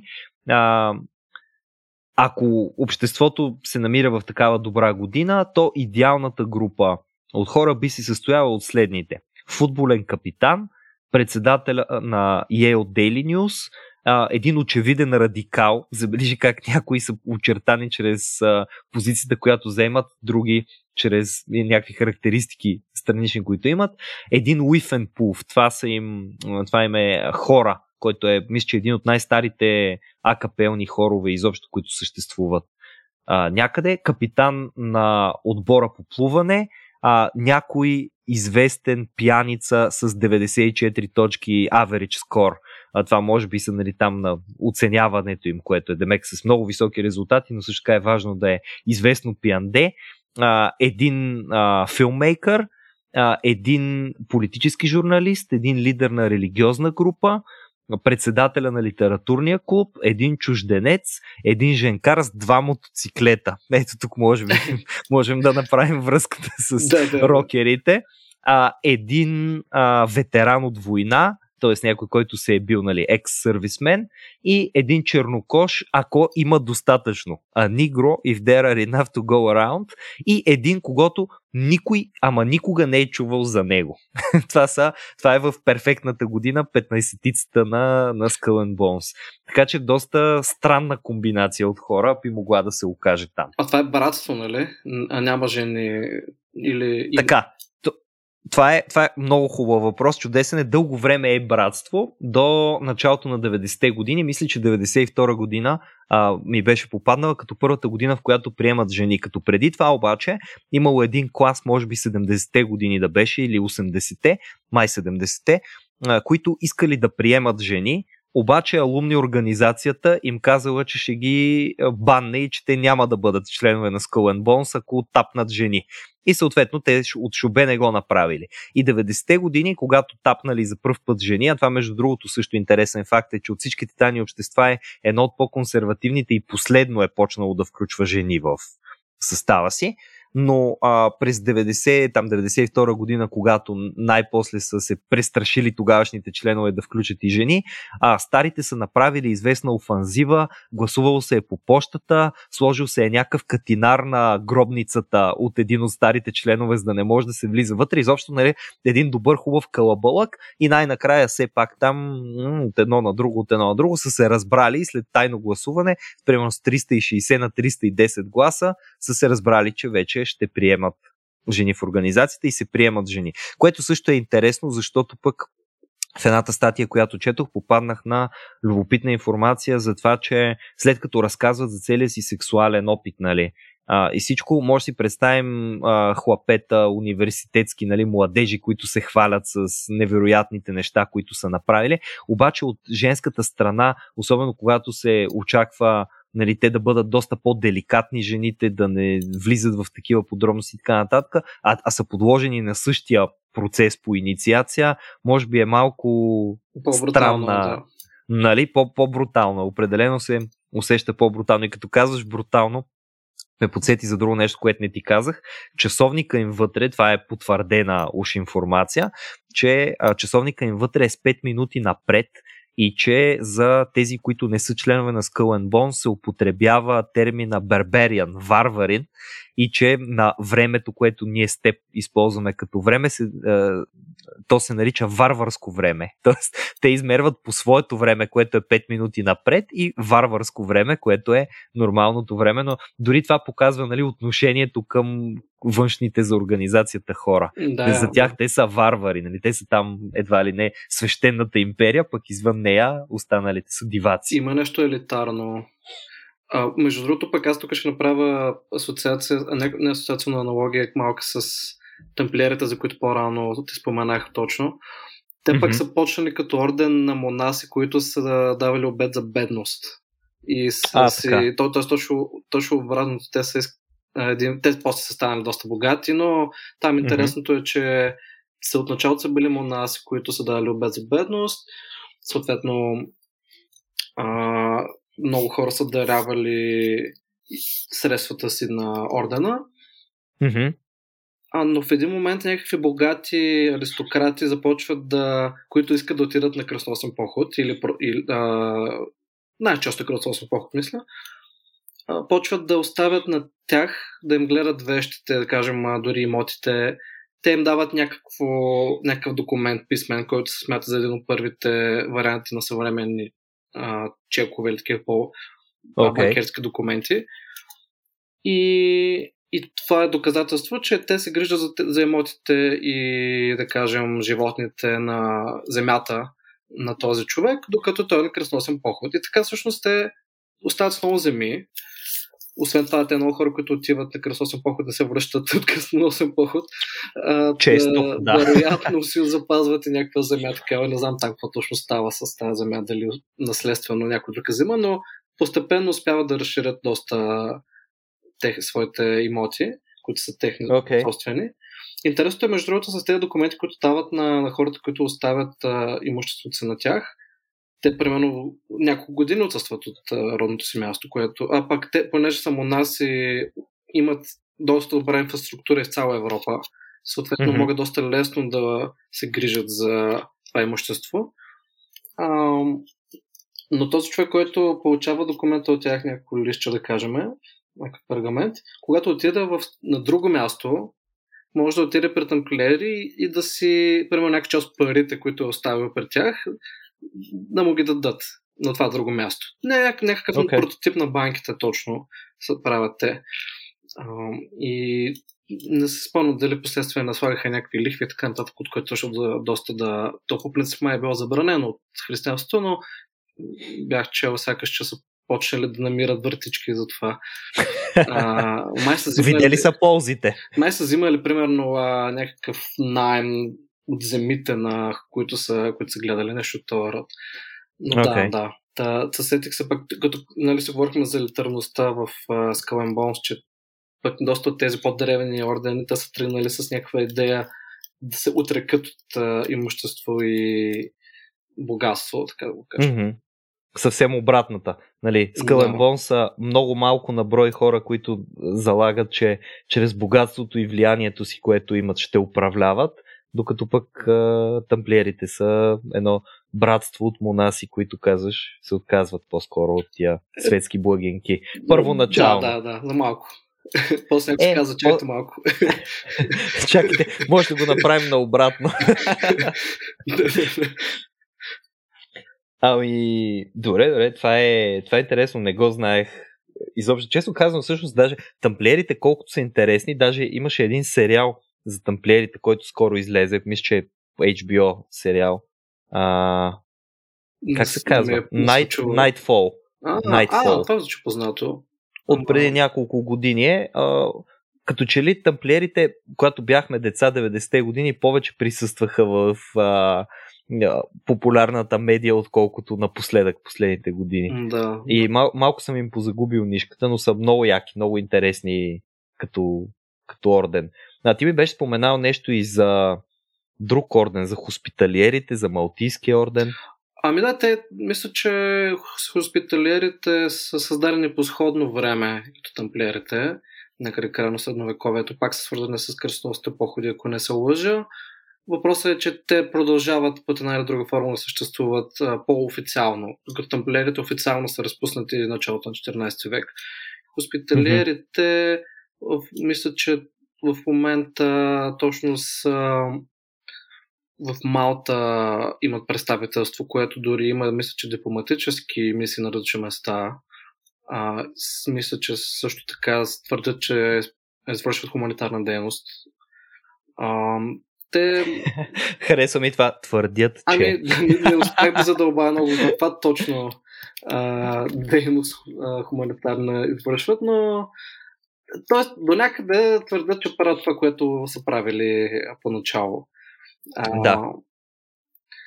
Та, Малта, да, Малта е доста, доста не кръстопът точно такива ордени, може би точно заради локацията си по средата на Средиземно море е доста интересно.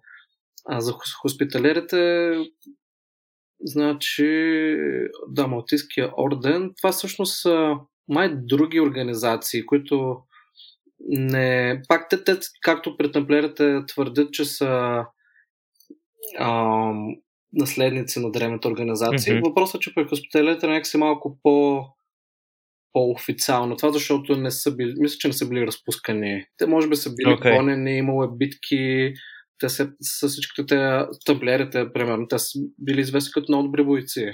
Били са малко mm-hmm. набора. По-голяма част от тях не са били войни, но, са, но самия орден имал репутация, че членовете му са много добри а, войни, рицари. Да. А, та, в различен момент са били гонени, имали са земи, таблерата са държали, мисля, че Кипър в някакъв момент е бил техен. А mm-hmm. хоспиталерите мисля, че точно те сега имат а, представителство в Малта, но или поне орден, Малтийски орден. Той има, мисля, че и други ордени, които твърдят, че произлизат от тях, което не е много, може би е реалистично, защото ако техни членове в някакъв момент са разцепили, може би е възможно да има Като съвременни нищо. ордени, които реално произлизат от по-древния орден на хоспиталерите. Mm-hmm. Та, та май те пък са, наистина са били са държали Малта. Може би Наполеон, като завладява по-голям част от Европа, мисля, че тогава а, има по-голяма криза при хоспиталерите. Mm-hmm. Наполеон, там сигурно пък има доста също интересни случ... а, истории за тайни общества и при него, обаче не съм отделял много време за това. 100% има. Заслужава си, заслужава си да се поразровичкаме още някой друг път. Да. Ми се. А Тевтонски а... орден са, между другото, друг, другия, третия по-известен рицарски орден, ама mm-hmm. те също не, не успех много да задобавя в тях. Те мисля, че а, също се известят като много добри бойци, но май се смята, че основават Прусия, ако не се лъжа, взимат там някаква земя от Свещената Римска империя. Били да. са доста воинствени те, но не са, сякаш не са от по-известните като с а, някакви слухове или тайни т.е. с слухове за тайни ритуали, общества, скришни реликви и прочее. Определено тамплиерите. Да. Тамплиерите имат приза май за най- мистериозно интересно, особено с това, което ти по-раничко спомена за евентуално поклонничеството нали, към дявола и така нататък. Mm. Всичките тия да, кофти да. репутационни. Добре, имам въпрос а, последен. Всъщност, искаш ли да разкажеш още нещо? Не знам. Ами, май, не, давай, давай, стреля. То е направо в друга посока. Нали, отново си говорим за тайни общества, но а, говорихме си за основния им характер, за... дадохме няколко конкретни примера и сега въпрос е, паднах на една много интересна статия, която основната теза в нея е, че идва края на тайните общества и края на тайните общества идва заради интернет. Нали, ние вече споменахме интернет. Тук обаче, като че ли може да се разсъждава в две посоки. Едната е, че интернет благодарение на тази анонимност, потайност и, и това, че ние виждаме върха на айсберга, но всъщност нали, има мрежа, която е много по-дълбока мрежа от обичайната и там могат да се случват какви ли не неща, дава възможност на тайните организации да просъществуват много по-добре. От друга страна обаче, а, може да се каже, че интернет наистина може да сложи край на тайните общества, защото а, той позволява едно адресно проследяване, а, идентификация, което не включва неудобството физическото ни тяло да пътува някъде в пространство. Нали? Ти може да си абсолютно неподвижен хакер там, забоден с пирон за стола си и, и да не мръднеш от газа си въпреки това да успееш да проследиш по IP адресите през различни постове и така нататък, или да хакнеш сайт, форум или каквото и да било на една такава тайна организация. И реално а, нашето а, ние сме достигнали една вече върхова точка в стремежа си да разпространяваме информация и да озаряваме със светлина това, което вече не е озарено, това, mm-hmm. което е останало по някакъв начин сумрачно и може би наистина края на това би означало край на, на тайните общества. Това, че цялата модерна цивилизация се движи против идеята за тайната. Нали, това, което остава тайно, примерно в съвременната държава, са тайните служби. Ето ти една организация, която работи за в кавички доброто, нали? но не се ползва с особено добра репутация. Знаем винаги, че тайните служби са а, поставени под въпрос като методика на действие. Нали, да, често са обвинявани в различни покушения и така нататък, инциденти. Точно, да. Какво мислиш ти, какво мислиш ти по този въпрос? Може ли според теб интернет да тури край на, на тайните общества или по някакъв начин така да ги затрудни, че... Защото има и тук има и последно ще ти кажа друга една линия, по която според мен може да се разсъждава, именно, че на интернет сега в момента нали, младите хора някакси съществуват до голяма степен в тази виртуална среда. Водят един двойствен живот. То всички хора водим един двойствен живот в тази среда. Но дали не се получава така, че тези традиционни, архаични дори до някъде, връщащи се към примитивното, към първичното, към древното в своите ритуали по инициация и, и всичките останали там иерархични структури и така нататък общества, всъщност не са пригодени, не могат да се адаптират към една такава нова глобална действителност, каквато е виртуалната реалност. М? Ами, със сигурност е доста трудно човек да е анонимен в интернет и, и това е някакво предизвикателство за тези, общества, тези общности. Ето, примерно, да кажем, някой скален бонс, ако му хакнат телефона, има голям шанс да научат някакви неща за, за въпросната общност. И това въжи вероятно за всяка такава. Трябва членовете много да внимават, ако искат наистина да пазят в тайна а, колкото се може повече информация. От друга страна, може би не е невъзможно, ако просто са много, много, много внимателни само на живо да се, да се случват определените тайни неща или да се mm-hmm. разпространява тайната информация. Така че не мисля, че все още е толкова невъзможно. Те, вероятно, и сателити, дронове, СРС-та, всякакви такива а, устройства а, също са предизвикателство за тайните общества, горките. А, но това може да мотивира хората, вероятно, да са така още, по, още по-тайни. Та, mm-hmm. ето, а, не знам, а, като цяло, до, може би, ако, е много, ако има много мотива, както се казва, there is a will, there is a way, ако са много мотивирани да запазят нещо супер тайно, а, едва ли е абсолютно невъзможно. Може би по-скоро трябва да внимава точно какви хора приемат, а не толкова mm някакви други неща. Колкото и да е трудно човек да е анонимен в интернет. А, но пък с криптирани данни, ето, например, криптирането на данните, mm-hmm. което се, което се среща в доста приложения вече, може пък да има база за нови такива а, случаи. Кой знае, кой знае. Ние с теб, поне доколкото можем да кажем, не сме членове на никое тайно общество, че тайни можем да издадем, но, но а, сме част от една страхотна Дискорд група на патроните на Рацио. Така че, ако а, слушатели искате да ни ударите едно рамо и да продължим да създаваме още такова съдържание, да проучваме разни теми, които на нас ни се струват интересни, на вас ви е любопитно пък да слушате какво сме открили. Можете да станете членове на нашето почти тайно общество. Не съм сигурен дали можем, след като не успяхме да открием дефиниция за тайно общество, да го наречем така, на а, патрони и в Дискорд да се присъедините към сървъра ни, където дискусиите продължават. Ники, аз ти благодаря изключително много за разговора, който бяхме си говорили да бъде доста по-кратък, но май толкова много ни се ослади, че го продължихме до почти час и половина, което е яко, разбира се. И а, следващия път трябва да, да мислим, да продължим, може би, темата за обществата, може би да си намислим някоя нова тема. Не знам, ще, ще го преценим. Като дойде следващия месец, ще, ще имаме вече идея какво точно искаме да говорим.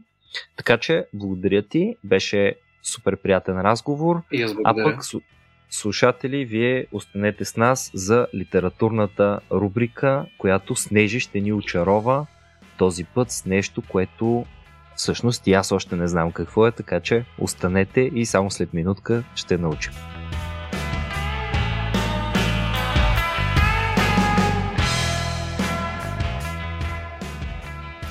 Здравейте хора, аз съм Снежана, а вие сте с второто включване на рубриката ни за литература, която скръстихме полуна шега, полуна истина и литерацио. На мен това име все повече започва да ми харесва, особено сега в момента си чета Тери Пратчет и някакси то много ми изглежда в негов стил.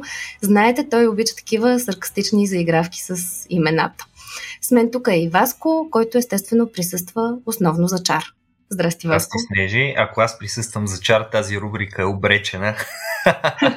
Но да речем, че присъствието ми се изчерпва с това да бъда добър слушател и от време на време да се включвам с по някой друг въпрос. А, я кажи за днес какво очакваме. Аз так му приключих рубриката Сники предишната, в която си говорихме за тайни общества. Между другото, там споменахме и Тери Пратчет в посока на това, че представи си едно тайно общество, което е толкова тайно, че е тайно от самото себе си. Не ти ли звучи като нещо, което може да намериш само при Тери Пратчет? Е, но както и да е, както и да е. Отклонявам се, да не се отклонявам. Това е литерацио. Тук си говорим за книги. Кажи ми днес какво си приготвила. Uh, много ми хареса това тайно общество. Имам чувство, че аз ако съм част от някакво тайно общество, би било точно това, което mm-hmm. Да е скрито от себе си. Ох, ами за днес такова заглавие съм избрала, че може някои хора да се откажат да ни слушат след него, а, защото е доста полярно. А, искам да си поговорим за изворът на Айн Ранд.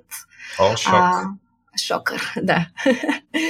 а, трябва да ти кажа, че за първ път ми се случва в моите среди и хора, с които доста често си говорим за книжки, да прочета нещо, което да предизвика толкова полярни реакции. За моя изненада, страшно много хора, ужасно много не харесват Айн Ранд. А пък на мен ми се стори страхотна. Интересното е, че са я чували. А, е така, поне са се опитали да я четат, не всички са успели, но доста от тях не са я харесали. Ти чел ли си нещо от нея? Не, не, не съм я чел. Ето, явно и литерацио е, заслужено носи това име. Втори от втория епизод, в който аз признавам някои от литературните си грехове. Айн Ранд е от авторите, които от години заглеждам и заглеждам и се се чудя, абе, тук да я фанали да прочета най-после дали Атлас изправи рамене, дали изворът, дали някой друго есе и по една или друга причина всеки път намирам добро оправдание да не се захвана с нея. Но за ужасяващата и репутация, разбира се, знам по-скоро покрай философските среди обаче, отколкото покрай литературните. Защото, както ти вероятно ще ни кажеш, Айн Ранд е известна и като философ, и то един от най-противоречивите и особени в философията си мислители на миналия век.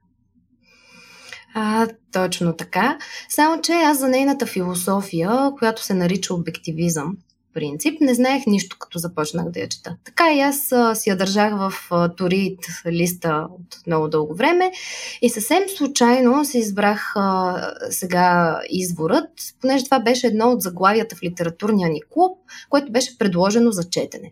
Не го избрахме, вместо това а, спойлър, избрахме а, Лавина на Блага Димитрова, обаче аз, понеже съм я чела, реших да не предавам а, така усилията към литературния клуб и да прочета нещо друго от списъка, си избрах нея. А, в абсолютно неведение за философията и, и ще ми се всъщност сега да ви разкажа защо ми хареса тази книга, като така я четях а, наивно и невежо, преди нали, да реша, че ще си говорим тук за нея, преди да ми стане интересно и да прочета малко повече по темата, а по-академично от Википедия. Окей. Okay. Основния сорс на информация. Та така, а, в изборът а, е представена а, така, доста основна част от философията и, и аз а, искам да ти кажа няколко неща, които на мен ми харесаха най-много. На първо място, това, което ми е любимо е, че нейната философия не заклеймява егоизма, който така или иначе ни е биологичен фундамент, а напротив, издига го на пиадестал и на много високо място а, в човешките, как да кажа, мотивации и стремежи, както е нормално според мен. Това е свързано а, и с факта, че щастието също е издигнато като единствена и най-висша цел за а, човешкия живот ето такова щастие в рамките на някакво себеосъществяване, преследване на собствените цели и стремежи и себеизразяване. А, другото нещо, което много ми хареса, беше, че по някакъв начин тя детронира страданието, мъченичеството и унищожава целият романтизъм, който сме си изградили около тия неща и около всичко mm-hmm. гадно, което ни се случва, за да го направим по-приемливо. А, на второ място, много така свежо ми дойде колко е възвеличана силата да създаваш, вместо единствено порива да преразпределяш нещо, което е създадено от някой друг. То не е тайна, че тя е голям защитник на капитализма в най-чистата му форма, така че това нали, не е изненадващо. Друго нещо, което много ме впечатли, е идеята, че когато човек гледа към космоса, трябва да се чувства велик, а не незначителен в мащаба, не малък. По същия начин, когато гледаш една красива сграда, нали, която е толкова по-огромна от теб, трябва факта, че човека я е създал отново да те кара а, да се гордееш това, че и ти си човек, че да се почувстваш силен. Нали, тя, историята е за архитекти, ще спомена малко по-късно повече детайли за нея, но затова давам така и пример с, града, с сградата. Та, според мен е нейната философия и конкретно изворът е книга, която може да даде много смелост на читателя, особено така, ако той е някакъв тип творец или занаячия, или пък е в такъв момент в живота си, в който му се налага да си прави неговото нещо, което не винаги пасва, така да се каже, в нещата на другите. Mm-hmm. До тук как ти звучи? Ами, интересно. Аз частта, в която главният герой е архитект и се върти около архитектура, цялата фабула я знам. И в интерес на истината смятам, че е доста добре подбрана, без да съм чел извора. А, именно защото, съпоставяйки с моя собствен опит, много често хората на изкуството в обкръжението ми или извън него, тези, за които съм чувал, имат едни такива известни а, айде, ще ги нарека не егоистични, но егоцентрични наклонности. Голяма част от света се върти около тях, дейностите им се въртят около тях, много често не зачитат чуждото време толкова, колкото гледат на своето собствено и честно казвам, много от тях са доста успели в това, което правят, за което ги адмирирам, но имат известен проблем това да създават пък а, добри човешки отношения, именно защото дават максимален приоритет на себе си, собственото си щастие и собственото си благосъстояние, може би твърде много, прекрачвайки прага на това, което все пак в отношенията между хората очакваме, именно някаква форма на взаимност. Нали, а, интеракцията помежду ни се изразява до голяма степен в известна размяна. Размяната може да бъде от по-материален характер или може да бъде свързана с друг вид облаги, нематериални, дали ще бъде щастието от това, че съм в твоята компания или пък това, че ти имаш връзки на определени места и това, че комуникирам с теб може да ме уреди, нали? Едно от двете или някаква друга форма, но отново заинтересувана, винаги съществува в човешките отношения, докато а, този егоцентризъм, поне който аз съм наблюдавал и който си представям, че мога да очаквам като философия от Тайн Ранд, по-скоро е свързан с това, ти си прави твоето нещо, гледай си твоето щастие, без да поругаваш останалите, без да се държиш недостойно с тях, но все пак никога не прави компромис с себе си и собственото си добро за сметка на нещо, което можеш да направиш за някого другиго. Ако не се лъжа, Айн Ранд в интервюта, слушал съм интервюта с нея, неколкократно повтаря, че алтруизма е зло тя така го определя. Нали? Да правиш нещо в името на другите, а не в името на себе си е някаква форма на зло, което е по-скоро унищожително. Абсолютно, да. Така е съгласна съм и аз с това, което каза. И което, между другото, много така кара хората да мислят. Защото приложена на практика нейната философия, да, а, оприличава, как да кажа, хората на задници. Т.е. за да я следваш, наистина егоизма да ти е драйвер и да гониш собственото си щастие и себеосъществяване, се едно се възприема, че трябва и да си задник. Аз с това а, не съм са, напълно съгласна в интерес на истината, защото ако сложим тази дефиниция, то означава, че ти просто ставаш този тип лош човек, понеже не даваш това, което се очаква от тебе на обществото. Тоест, нали, не искаш да, да си прекарваш времето с другите, не искаш да си губиш времето и така нататък, но това ти правилно отбеляза, когато говореше по темата, че не, зна, не значи, че ти поругаваш някой друг, не значи, че правиш лошо на някой друг, просто си, как да кажа, наистина неприемлив в рамките на нормалното човешко общуване, съпреживяване и взаимодействие. Да, ами това е като малко като го усещам, сега не знам дали а, съм прав, но, но като те слушам и на базата на това, което знам, а, като че ли Айн Рант е своеобразно продължение до някъде на тази ницшеанска философия, която търси израза на свръхчовека и отричането на християнските ценности. Защото християнството до голяма степен, християнската култура като цяло, нали, не искам да обвиня религията сама по себе си, въпреки че тя очевидно за всичко започва от тая религия, е свързана с едно такова учение, което ни казва, че нали, ние трябва да бъдем милостиви, ние трябва да се отнасяме с разбиране към останалите, ние трябва да, да се а, пожертваме, нали, самото християнство, самия Исус Христос, неговия пример, това да се пожертва в името на чуждите грехове и така нататък, една от най-богоподобните постъпки, които можем да си представим. Та, а, както Ницше казва, че това един вид натиска силния човек някъде по-надолу, ми се струва, че Айн Ранд в голяма степен развива като, доразвива като нишкъде в философията. Така ли е? Абсолютно е така, да. И в изворът също съпортва това, което ти казваш.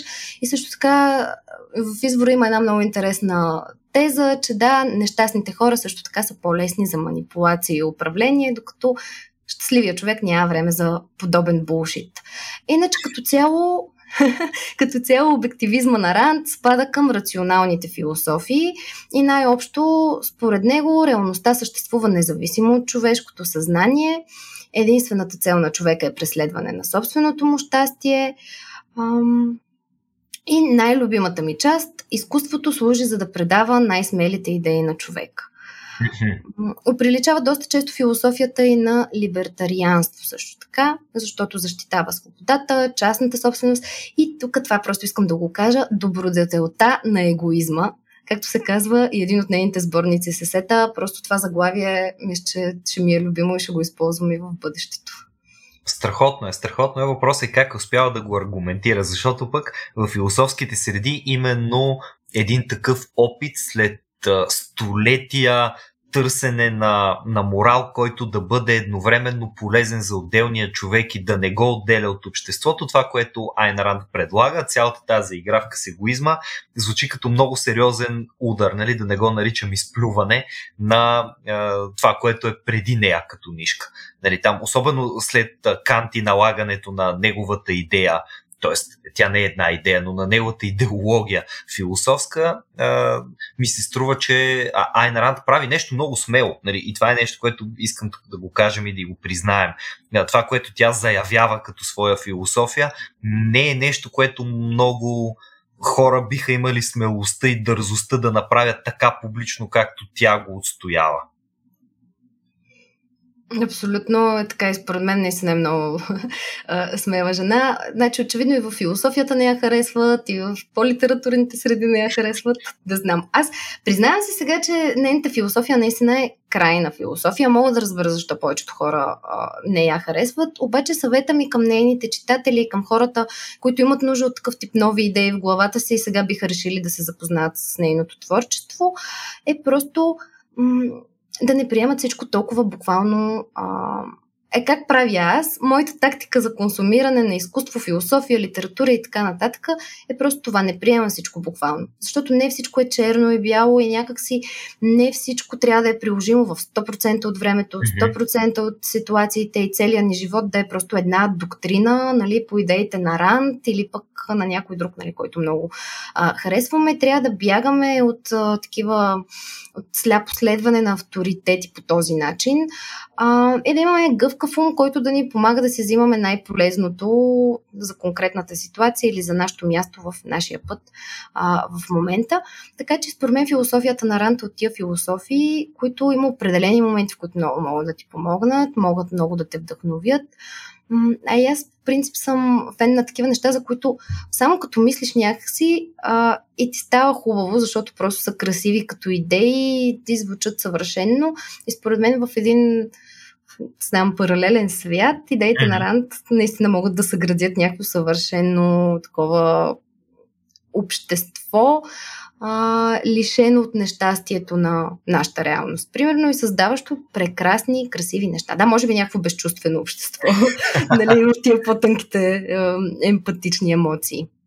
В най-лошия случай е интересно упражнение по мислене, човек да се, да се занимае с нейната философия, защото без значение дали си почитател, който иска да намери повече аргументи да я защити пред мнозинството, или си по-скоро противник, който иска да отхвърли това, което Айн Ранд предлага, ти се налага да, да правиш сериозна умствена гимнастика, за да откриеш нали, правилните хватки, с които да, да постигнеш както едното, така и другото. А между другото, аз ако съм прав, но тук слагам една сериозна въпросителна на това, което ще кажа.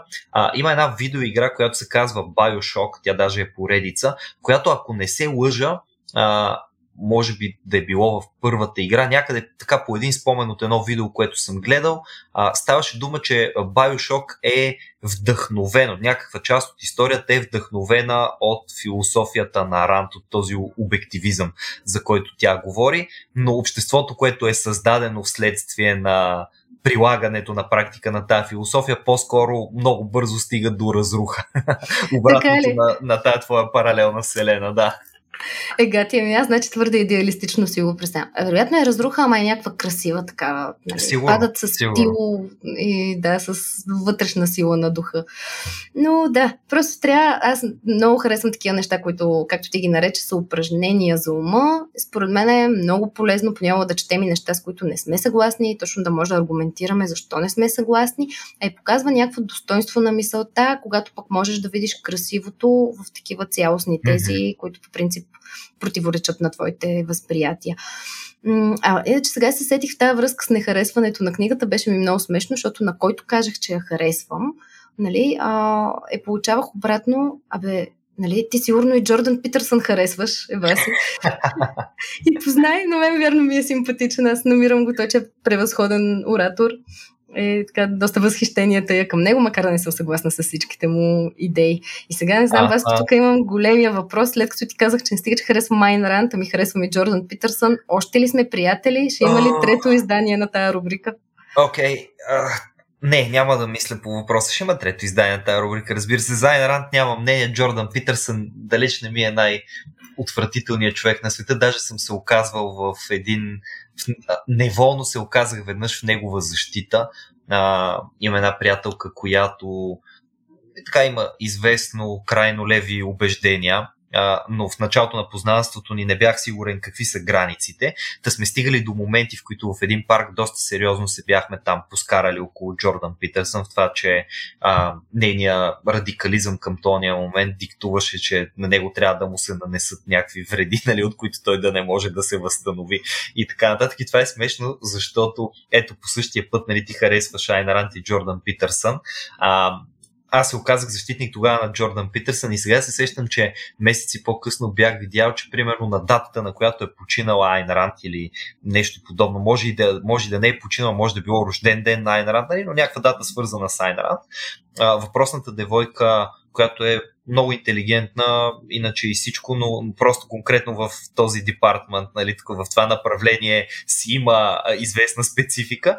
Беше споделила едно стори в Инстаграм с Айн Рант и беше нещо от типа на да много гориш фада, защото философията ти да, всичко, което е донесло на човечеството е ужасяващо. така че е, ти, ти в началото нали, на разговора ни започна с тази идея, че Айн Ранд е не просто противоречива, тя е нехаресван автор, откровено нехаресван автор. Отново аз съм се сблъсквал с това нехаресване доста от първа ръка и абсолютно мога, мога и да разбера защо е. Мога и да разбера защо е, защото на пръв поглед освен че е дълбоко вкоренен в традициите ни а, този християнски възглед нали, за алтруизма, за себепожертването, за това, че да направиш добро за другия е изключително достойно, много повече, отколкото да направиш добро за себе си, защото едва ли не да пренебрегнеш себе си означава, че ти пренебрегваш най-голямата даденост, която която имаш. И, и това е достойно за похвала и така нататък. Но мога да, мога да, видя, и, мога да видя и другата страна, мога да видя и страната на Айн Рант и не мога да кажа категорично, че бих застанал против нейната философия, без да се запозная по-подробно с нея. Може би с части от философията и със сигурност. Но а, егоизма всъщност не е нещо лошо само по себе си. Аз смятам, че егоизма е даже доста, ам, доста добър и би могъл да бъде доста полезен на моменти, а, със сигурност е полезен на хората егоисти а, до известна степен, но нали, като всяко нещо, което е доведено до крайност, а, да, крайността е това, което го прави което го прави опасен. Но егоизма, умерения егоизъм сам по себе си е съвсем окей. Даже, даже бих казал, че поставя човека в едно относително достойно отношение. Аз самия си позволявам да бъда егоист по-често, може би, отколкото някой би казал, че това е окей. Okay. И имам много приятели, които смятам за откровени егоисти и дори когато си мисля, добре, той защо е такъв задник в момента, нали? защо се държи отново само съобразявайки собствения си интерес, не го мисля с истинско пренебрежение, а просто си казвам, ще мисля да беше малко повече в моя полза, което си е някаква форма на конкуренция на егоизми. Ай, е, все пак егоизма е нещо, от което не може да избягаме. В смисъл, ние така или иначе действаме през цялото време следствие на някакви егоистични подбуди и за мен то е толкова Естествен, да нали? Естествен е, да, и няма смисъл да отричаме неговите проявления, защото такава борба с нещо, което ти е толкова присъщо, може да доведе просто до а, вътрешно разрушаване, нехаресване. То просто е вървене срещу природата, да се мъчиш 100% от времето да не си егоист. Според мен работата трябва да е в посока просто да си балансиран егоист някакси, да не отиваш в крайна форма и да знаеш кога трябва да овладееш тези си свои егоистични пориви. Иначе все пак егоизма е каквото ни прави, не знам, което ни е помогнало да оцелеем, нали, каквото ни прави, да. Важен, живи знам, същества. Не знам дали е толкова важен, колкото Айн Ранд твърди, че е. С удоволствие сега след, след този разговор бих се запознал малко по-подробно с, с конкретиката на нейната философия, най-вече през десета. Не съм сигурен, че Атлас и Изворът биха могли да си намерят, да си проправят път през трудния списък на книги, които съм наредил нали, в момента на опашката, но, но кой знае. Всъщност ти за, за Извора нещо за самия сюжет, можеш ли да ми кажеш с, с две приказки? Да, хубаво е да отидем малко към художествената и така по-литературна mm-hmm. а, страна на книгата, докато все още има някакви слушатели, които ме харесват, нали? След всичко, което казах тук за афинитета ми към нейната философия. А, Извора си е 800 страници, нали? Величка книга, така че не е чудно, че може и да ти е по-трудно да стигнеш до нея и все пак там не е синтезирана така, философска мисъл, ами си е роман, романизиране. Според мен това е чудесен формат. Много леко се чете книгата, макар и самата тя да е нещо като романизиран философски трактат. Аз като цяло си падам по такива смесени формати, mm-hmm. през които използваш едни средства за предаване на идеи, които нали, са в сферата на философията повече, пък ти ще използваш художествената литература. Много по-лесно така стигаш до публиката и е някаква по-достъпна комуникация така, в началото историята започва доста интересно и запленяващо. Към края вече става малко по-безинтересна. Причината е, че героите на Айн Ранд а, са нещо като съдове, които просто носят философията ни и ни я предават пласт пласт и това ги прави крайни, не можеш много да релейтнеш към тях, не можеш да се поставиш в техните обувки, а, можеш на интелектуално ниво, но не на някакво такова ежедневно и емоционално. Mm-hmm. А, така че докато я четях, героите просто не ми изглеждаха цялостни, а, не ми изглеждаха като истински личности а, и не усетих някакво морално измерение на книгата. Това пък също така ми хареса, защото нямаше класическата добър-лош поляризация, която е характерна за романите по принцип. А, усети се щастлив, нещастен момента. Е, тези нали, две противоположности, към които спадаха героите през цялото време. А, иначе, ако трябва малко по-практически да говоря, изворът, както споменахме, ни разказва историята на много талантлив, но страшно неразбран млад архитект, който с зъби и ногти се бори за свободата на своите идеи и работа. Естествено, света не го разбира, пречат му, не го оценяват, но той продължава да твори от някаква своя морална височина, на която го издига чистотата на изкуството му и идеите му. Естествено, герой е страшен особняк, никой не го харесва, но на него не му пука. Водене от мантрата, а, която цитирам по смисъл от книгата, не е нужно да има кой да ми позволи, стига да няма кой да ме спре. Е, това му е мотото. Чудесно. Тук, извадила съм си един цитат, който много ми хареса. А, как тя го описва този главен герой. Цитирам. Присъствието му внасяше в стаята студенина и неловкост. Присъствието му имаше особено свойство. Макар да бе осезаемо, то пораждаше от другите усещането, че него го няма. Или може би, че той е там, а тях ги няма. А, а като цяло, а, метафорите и сравненията в книгата, гъвковостта на езика, описанията, е просто прекрасни. Много красиво работи с думите а, Ранд, много оригинално, с напластяване на смисъла, заигравки с образите и значенията. Изобщо, според мен е чисто естетическо удоволствие да я четеш, дори да не си съгласен с философията и наистина като автор има а, страхотни качества. На мен напълни ми душата просто. Толкова много неща съм си подчертала и съм си запазила, защото ме изненадаха с оригиналността си. Така че минимум за това я препоръчвам. Окей, okay, значи езиково, езиково е супер, философски е, има материал, без значение дали ще се съгласим или не, а, но а, самия сюжет и самите герои не са върхово литературно постижение, така ли? Еми не са, да, и то е нормално, нали? Много трудно да релейтваме към този тип образи. Аз забравих да кажа, също има любовна история, има фатална mm-hmm. жена в книгата, така че за всеки му по нещо. А, така. Ами супер. Да. Добре. Добре. Определено проявявам интерес а, известен към изворът, но ще бъде записан някъде там а, в корените на списъка за четене. Аз почвам от короната. Не трябваше да ти казвам, че е 800 страници. Не, не трябваше. нали, да ти я пратя в дигитален формат, за да не те а, оплаши обема. Точно така. Трябваше да ми кажеш някакъв булшит, колко локейшъна в Kindle има, примерно, там, за да се прочете или нещо подобно. Защото не, не мога да ги конвертирам в страници, нямам никаква представа. Ще кажа, е, това звучи много, но сигурно не е. Ще ти извада, примерно, цитати за рождения ден, за да може mm-hmm. да се обогатиш с тях. Като казах бъди, цитати... Бъди себе си. Да. бъди, бъди щастлив. Приятен бъди щастлив, живот. бъди себе си, иначе никой друг няма да бъде щастлив вместо теб братленце, Айн Ранд. Чура да, вас. и никой няма те хареса, нали? Също, ако бъдеш себе си, не знам. Това е, PS, което PS, е... никой не те харесва. PS никой не те харесва, да, така става, ако слушаш Айн Ранд. Добре, да, като казахме цитати, а, аз съм подготвила нещо за накрая, с което да оставя yeah. тебе и нашите слушатели. Да, така да отлежи в мисълта ви. А, цитирам. Давай. Не можеш да обичаш човека, без да мразиш повече също. Трябва... Не го прочетох правилно, е, ще го прочета пак, защото за да е импактфул трябва да е без грешки. Не можеш да обичаш човека, без да мразиш повечето същества, които се представят с това име. Ауч, туше за всички, които се представят за хора, нали така?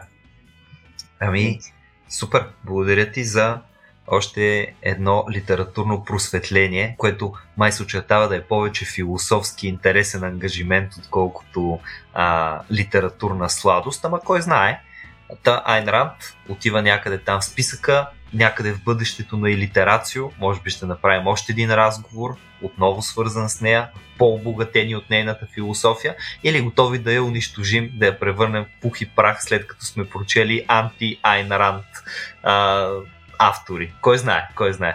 А, бъдещето си е бъдещето, ние сега се намираме тук и можем да оставим хората с пожелание и те да се радват на себе си и да се правят щастливи, без това да ги спира да правят и останалите щастливи. Дори Айн Ранд казва в няколко от интервютата си, че да подаряваш подаръци или да направиш известна жертва за някого не е лошо, стига да не го правиш в името на това да, да бъдеш алтруист, а да го направиш в името на това, че на теб ти доставя егоистично удоволствие да направиш тази жертва. От нас, peace out!